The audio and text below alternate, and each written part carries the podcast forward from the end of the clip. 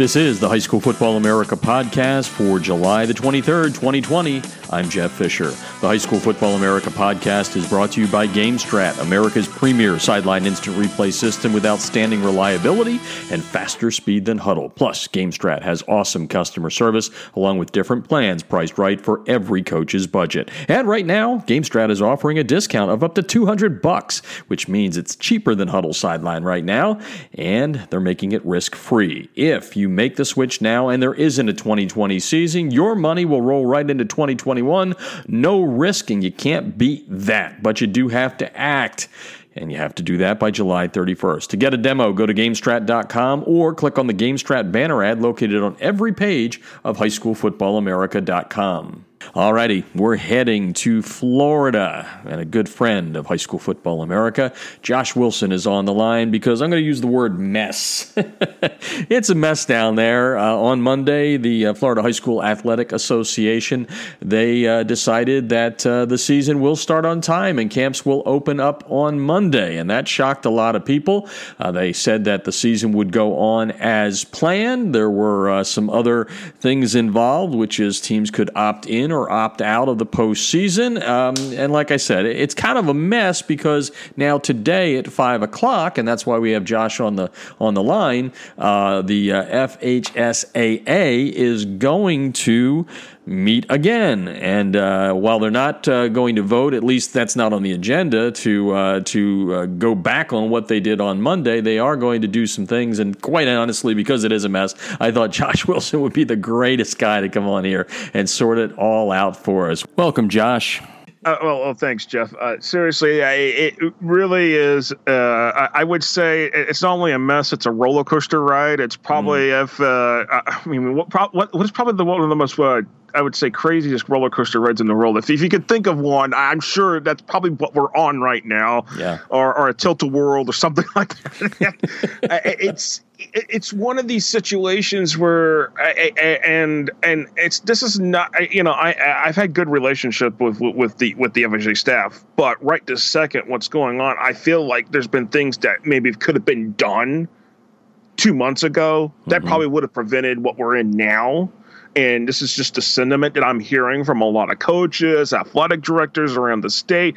And it's coming from more of the metro areas in our rural counties. And more of our rural counties are North Florida to the Panhandle. But there are, you know, you still have bigger cities in these areas too. So you have to keep that in mind. And a lot of the major metros, especially along the peninsula, along the I-95 corridor, I-75 corridor, and along the I-4 corridor, they're all like, we can't do this right now. We're not ready to go.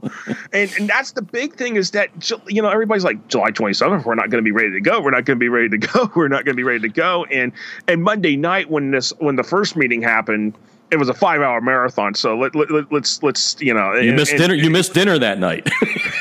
I got a little bit of dinner, but it was like I was tweeting like, Jeff, I was tweeting like, yeah, I'm getting hungry. I need to get some dinner. And I'm like, yeah, break the ice cream out. I'm like, I'm just trying to keep people entertained in a way that, you know, maybe it's like, you know, understand that we're all humans here in this situation, you know. But the whole thing is that no sooner the vote came, and everybody says a 10-5. It's technically 11-5 vote. So there was five no votes. Mm-hmm. But this is this plan. But there was a plan that had the FHSAA had a task force that had met for 3 weeks before all of this, had come up with a plan that would have created some divisions. It was really confusing for me, so I don't really want to go into the details today because it still confuses me how that plan came about. So I'll spare the listeners that. The big thing is that there wasn't really a solid plan, you would say, on the table, and it just, you know, they shot it down 16-0, and then, you know, they come to this, you know, they were trying to get motions on the floor to come up with some kind of plan, which I understand that they need some kind of plan to go forward with, but when you're hearing from a lot of coaches and a lot of athletic directors saying, hey, we're not ready to go, can you just please push it back by 2 weeks and see where we're at that point? Mm-hmm. That's what people were wanting. And here they are, you know, no sooner within the minutes of after the FHSAA meeting ended, it ended like about 10 o'clock on Monday night. Orange County, which is Orlando for those who are trying to get a geographical reference, Orange County is Orlando for us here in Florida. They came out and immediately said everything is postponed until further notice. They were like, nope, we're not starting here on the 27th. And then it just started, things started trickling back. You know, the county started rethink over the last 48 hours. They just started really pushing things back. And now you're seeing most of your major metro areas where you've got to the point of where go down to Miami-Dade County, they're saying, hey, we might be done with the FHA totally. That's I was going to ask you that question. I mean, is that a threat? Is it just kind of a hey, let's see? No, this is a serious threat. It will be an agenda item on their next school school board meeting on August 12th. So this is the vice chair of the school board, and you know it's been a radical idea for years down there that South Florida would break away from the Florida High School Athletic Association. You know, it's always been, you know, just a radical idea. It's always been kind of, you know, talked about then die off, talked about and then die off. Mm-hmm. But now with all of this, you know, South Florida feels like, hey, we've been shafted here because, you know, I mean, if you look at it, last year, seven of the eight state champions come from where South Florida. Mm-hmm. So, you know, and some people feel like it's a slight to them, and that's, you know, they may see it that way, and it necessarily might not be that way to other people. So the sentiments of the thoughts and feelings going around the state right now is so wide open, and it's varies where you're at. I mean, you could be, I mean, let's just put it this way: you can be in Polk County and feel one way, and be, you know, which is Lakeland, and you can be in Highlands County, which is the county south of them, which is Sebring, and they feel a whole different way because it's where you're at. It's where the number of cases have been exponentially high compared to those that haven't been. And, you know, as of this morning, Florida added a whole nother 10,000 some cases to the thing. Actually, I mean, and we've recorded our highest amount of deaths. So now we're in a situation where, okay, are we really getting our situation under control? Right. And Jeff, the biggest thing is the SMAC report that I think we need to really get That's into. What I wanted to get into, because and folks, when I said threat, I probably should have said I knew it was a threat. Is it a real threat? So I'll clear them up. So it's a real threat. It's a real threat. But let's go back to what you're talking about with the SMAC report, because and folks, I call Josh all the time, or we're back and forth tweeting, texting, and whatever, because he really has a handle on this. He has done an awesome job bringing the media together and everything you've done in the state of Florida. So I know when I call you, I get the facts. And I had written something yesterday, and I said, hey, Josh, take a look at this. What do you think? And you said, Jeff, well, it's not really right, because I was inferring that tonight's vote, or what could be a vote tonight, or tonight's meeting, would lead to maybe a reversal of what they did on Monday. He said, no, that's not the case. It's not even on the agenda. Right. So explain to people. So, because you know what you're talking about. I'm just sitting here from like Atlanta going, what the heck? Yeah, and you know, the funny thing is, you know, between where I'm at in Gainesville to Atlanta is only 6 hours, so it's we're not even really that far away in terms of distance. But so talk about the SMAC report. The SMAC report had several recommendations. This is going to be item A on the agenda tonight at 5 o'clock, which is why that will be streamed on the FHA YouTube channel. It's FHSAA videos. So they're not doing it through, they're doing it through Zoom, but they're not letting people register through Zoom to watch through Zoom. So they're just going to stream it through YouTube, because there was, on YouTube alone, they had over 4,000 viewers on Monday night. So this is definitely, you know, high interest, high octane information that people are trying to listen to, trying to understand. So the SMAC is short for Sports Medicine Advisory Committee. This is something that is in our state statutes. This is something that the FHA is required to have by state law. And, you know, it's like 8 doctors, a chiropractor, a dentist, a former or retired coach. You know, it's a committee. And what they recommended, it was their first recommendation. Actually, before that, and this is available on the FHA.org for the meeting agenda, so people can go there and find that. And but this report, it was about SARS-CoV-2, which is, you know, the virus that causes COVID-19. So they really went into the technical medical definitions with this report, and trying to explain, okay, this is what's going on, and trying to point out that, you know, here's how the lines have gone for, okay, here's the United States, here's Europe, you know, with the European Union, here's Canada, here's Japan, here's how things have been going on. And, you know, our trajectory in terms of where the U.S. is at right now has not been good. So that's where they're trying to point out. But the first recommendation to come was delay the start of football and girls volleyball until further notice, which has got some people in an uproar already because we're like, we can't do that. We're taking a season away from the kids, which I understand. And I think for all of us across the media that cover high school sports, we don't want to see the kids not play. But I think in the name of safety, we're all looking at when a doctor speaks and when a doctor takes that Hippocratic oath, which one of the board members, Chris Petrica, had the doctor that presented this, who's Dr. Jennifer Maynard of the well-known Mayo Clinic that only has 3 campuses in this country, one of them being in Jacksonville. So, you know, when you read the Hippocratic oath and have it said, you know, I think you kind of you take a pause for a moment and you realize, you know, a doctor's not going to sit there and put their career on the line to put this kind of report together to have it be political. And that's what some people feel like it's political. And in my perspective as a media member, when a doctor speaks, you listen because I'm not a doctor. You're not a doctor. A lot of us are not doctors. So, but it came down the latest start of football and girls volleyball until further notice. And they want to, and but the people are missing the points of reevaluate every 2 to 3 weeks. And once schools get open, which schools are pushing their opening start dates back by 2 to 3 weeks already. So, you know, a lot of schools were going to start here August 10th. Well, that's not happening. They're pushing those dates back further, and some going back to the 31st of August. So that's how far back we're seeing school districts push back on opening day. And what they want to see is a downward trajectory of documented COVID-19 cases or a downward trajectory of positive tests as a percentage of total tests, where it's flattening or increasing volumes of tests were the number, and they really like to see a 28-day moving period where it's less than 5% positivity using using the 7-day moving average of tests. So that's what they're wanting to see, and right now the state of Florida is not seeing that terms of that number coming down to under 5%. And Josh, just so I can get that right, when you say they, you're talking about the FHSAA, right? That's who you're talking.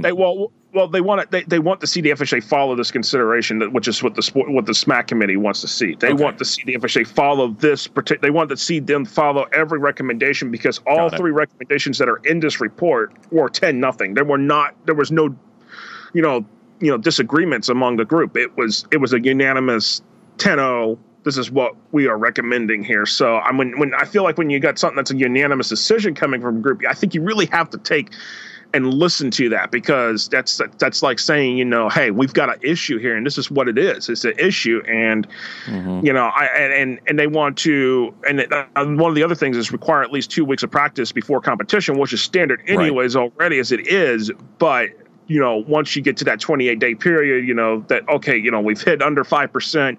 Then you can go out there and practice. Then, and 2 weeks later, you can have your first game. Or it can change. I mean, everything is fluid. I mean, it's there's no doubt. Josh Wilson's on the line. Great job he does with Florida High School Football. It's FloridaHSFootball.com. We're talking about a meeting coming up tonight by the state's governing body, looking at the SMAC report. As we led into that last question, it's, there is nothing on the agenda that would say, hey, we're going to reverse Monday's decision, which says we're going to open camps on the start date of Monday, and we're going to go from there, regular schedule. So what's your take? I mean, with it not being on the schedule, can it come up for a vote tonight? In other words, after they go through the SMAC report, can they possibly take it to the point where they go, well, we're going to revisit what we did Monday?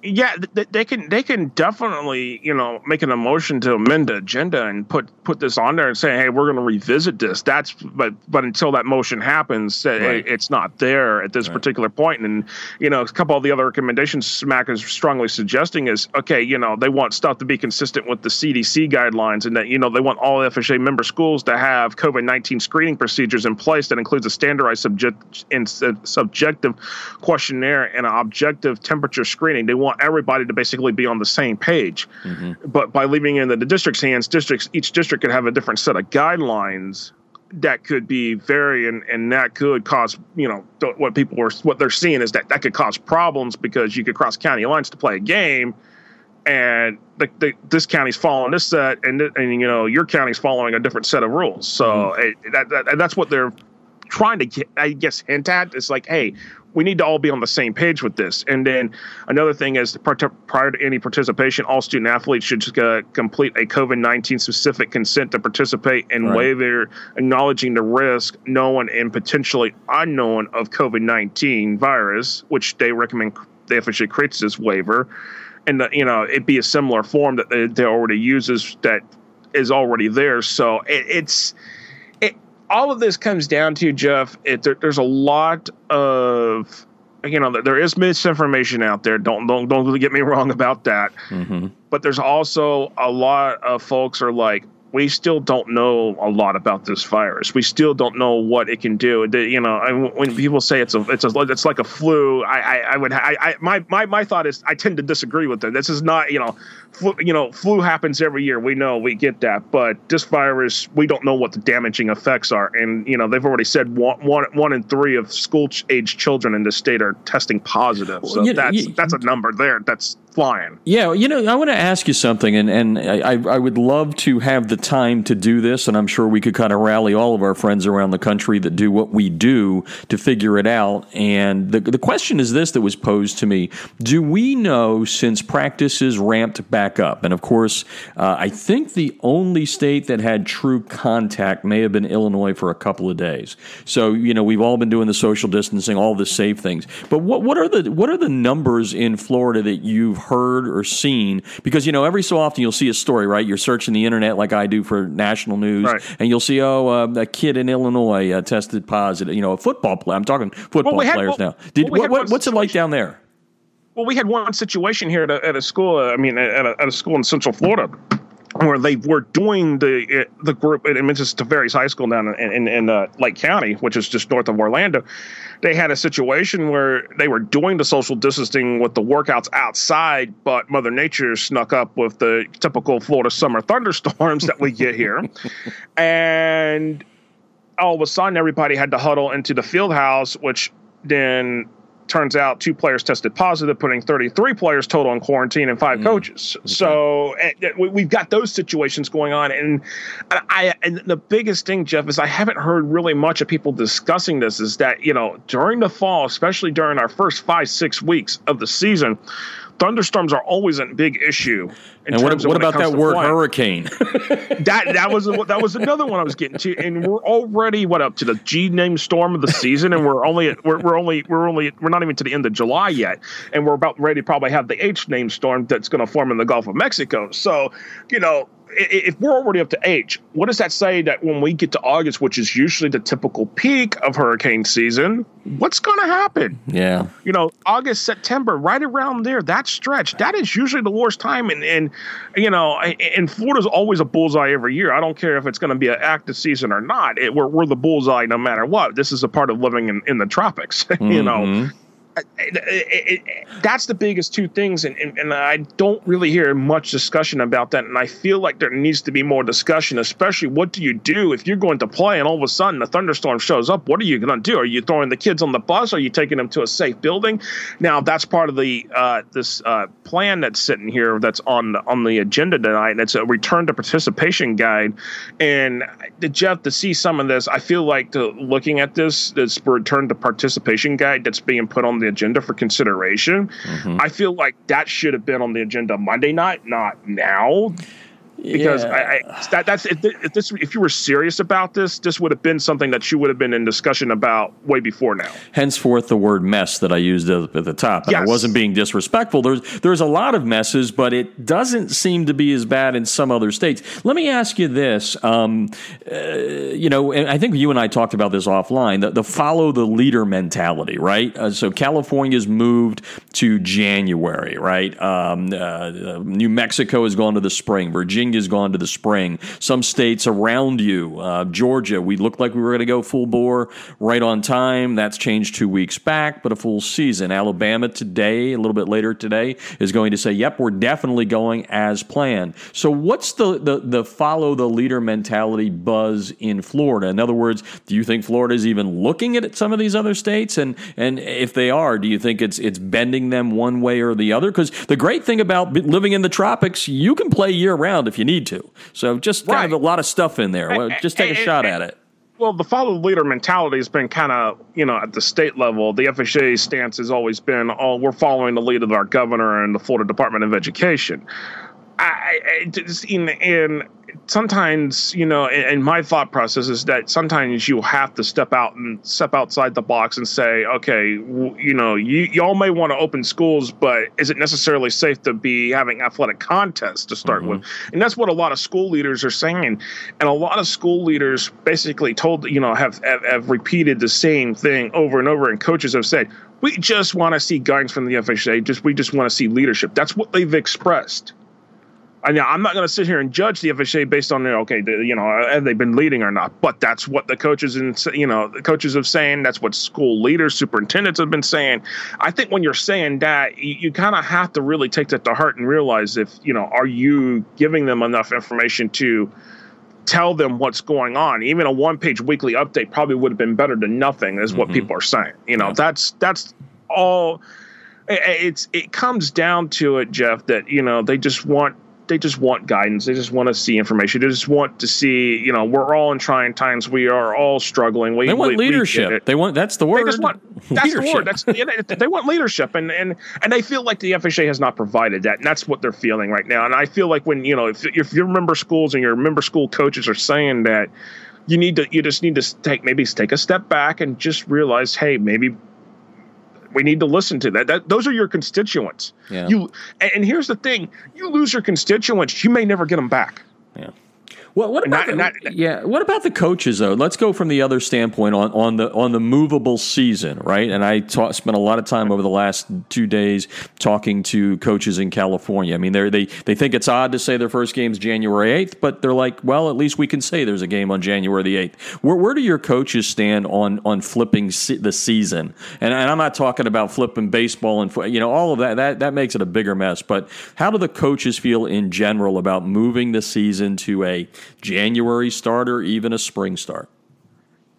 Some coaches have raised that, and that idea was brought up in the task force about, okay, let's move the sports seasons around. Let's put the lower risk sports in the fall, which would include some spring sports, but they were afraid, the double whammy that spring took, it would put them in a double whammy there. And I get it, but I to be honest with you, Jeff, I feel like, and this is coming from our perspective of covering high school sports in general, is that all high school sports for this school year, everybody's going to need to make some concessions somewhere. You're not going to be able to have the full season that you want or have the participation you may want to have. And, I know it's in a lot of our smaller schools, yes, they do share athletes across multiple sports, but I think I've seen other states say, it's going to come down to a hard decision of which sport do you want to do right now, just because we're trying to accommodate everybody. It's going to be hard decisions. And I think the biggest thing is that, one, people are afraid of change. Two, people don't want to make a hard decision. And sometimes those hard decisions are not, those hard decisions are never easy. No. And oh, by the way, they're not easy under normal circumstances, but being political about it, it makes it that much tougher for people to make decisions because they don't want to be kind of put into whatever pigeonhole that puts them into. I think that's one of the things. Hey, one other thing before I let you go here, because it came up out of Monday. So let's assume, nothing changes and Monday is the way the state's going to go, right? Until further notice.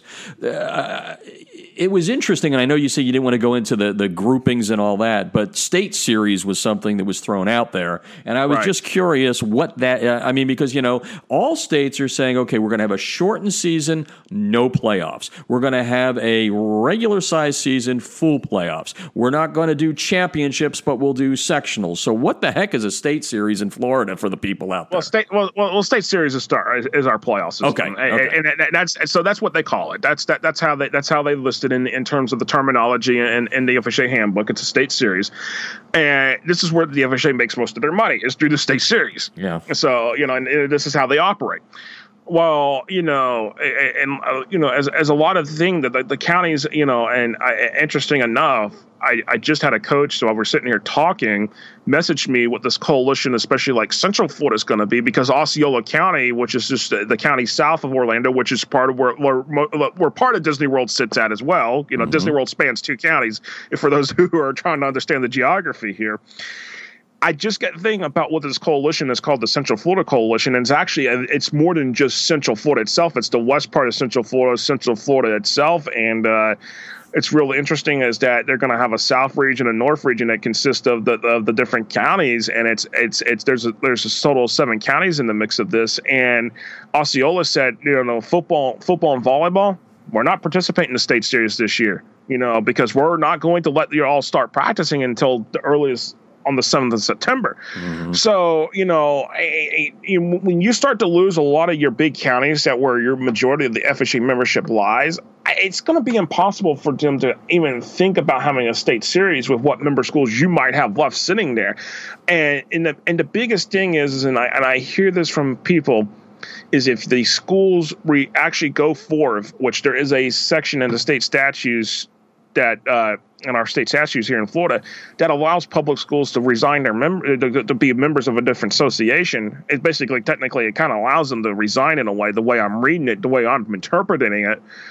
If you start to lose these schools, they may never come back, and you've got to be able to bridge that gap somewhere. And I think that's what people hope that this meeting tonight will bridge that gap, because if it doesn't, I think the mess will just be tenfold after. And that's not what people in the state really want right now. And I don't think that's what the state of Florida really wants to be looking like in the eyes of the country right now. Well, and it could go the way of California, which has an overall governing body, the CIF, but then it has 10 sections, and the sections really have more of the power, if you will, like the southern section where I lived out there for 6 years. That that was the tail that wagged the dog. So, it's possible you could go there. Well, Josh, I appreciate you taking the time to swing at this. We'll be following you tonight on Twitter and retweeting you as you try and eat and have a little dessert, get some more ice cream before you. I will try my best, because to be honest with you, Jeff, it was going around, and so I felt like I was going around in circles, and it was just like, okay, well, and sometimes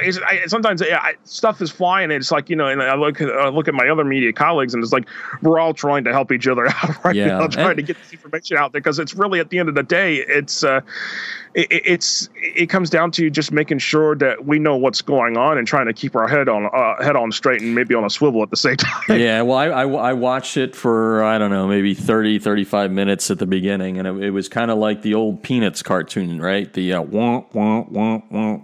And that's not bashing the officials. I'm just saying it got a little dry, and then I figured I'd watch you. That was easier. I just read your tweets. So, Josh, thanks so much for taking the time. Folks, appreciate it, Jeff. Yeah, folks, seriously, if you're a former resident of Florida, or you're living in Florida listening to us, Josh is the guy to follow. It's FloridaHSFootball.com. You can follow him on Twitter. He is very active. And Josh, the one thing you said, and I want to compliment you on this again that I said at the beginning, you have played a critical role in helping the media kind of come together as it relates to covering the sport. So, congratulations on that, and all of your colleagues down there doing the job to promote the kids, the coaches, the schools, and the communities. Appreciate it, Jeff. And again, FLAHS Football is where they can find all the hot tweets tonight. All right, man. We'll talk to you soon. All right. Appreciate it. And again, that meeting in Florida starts at 5 o'clock Eastern time. The High School Football America podcast is brought to you by the great new app, Small Player Big Play, which is an age-appropriate sports-focused social media platform that helps showcase young athletes around the country, gets them to interact with their friends, the parents, and their coaches on the Small Player Big Play app. Young athletes get the ability to utilize the app and share their interests and accomplishments in a very safe and highly secure social media environment. It features live streaming. It gives a game day highlight options, and the best part that I like is lucrative fundraising opportunities for your school and your team. You can download the Small Player Big Play app on Google Play and the Apple App Store, and you can also just go to HighSchoolFootballAmerica.com and click on the banner ad, which will take you to the page where you're able to download the app. It is great. Small Player Big Play. That's going to do it for today. You've been listening to the High School Football America podcast, and I'm Jeff Fisher.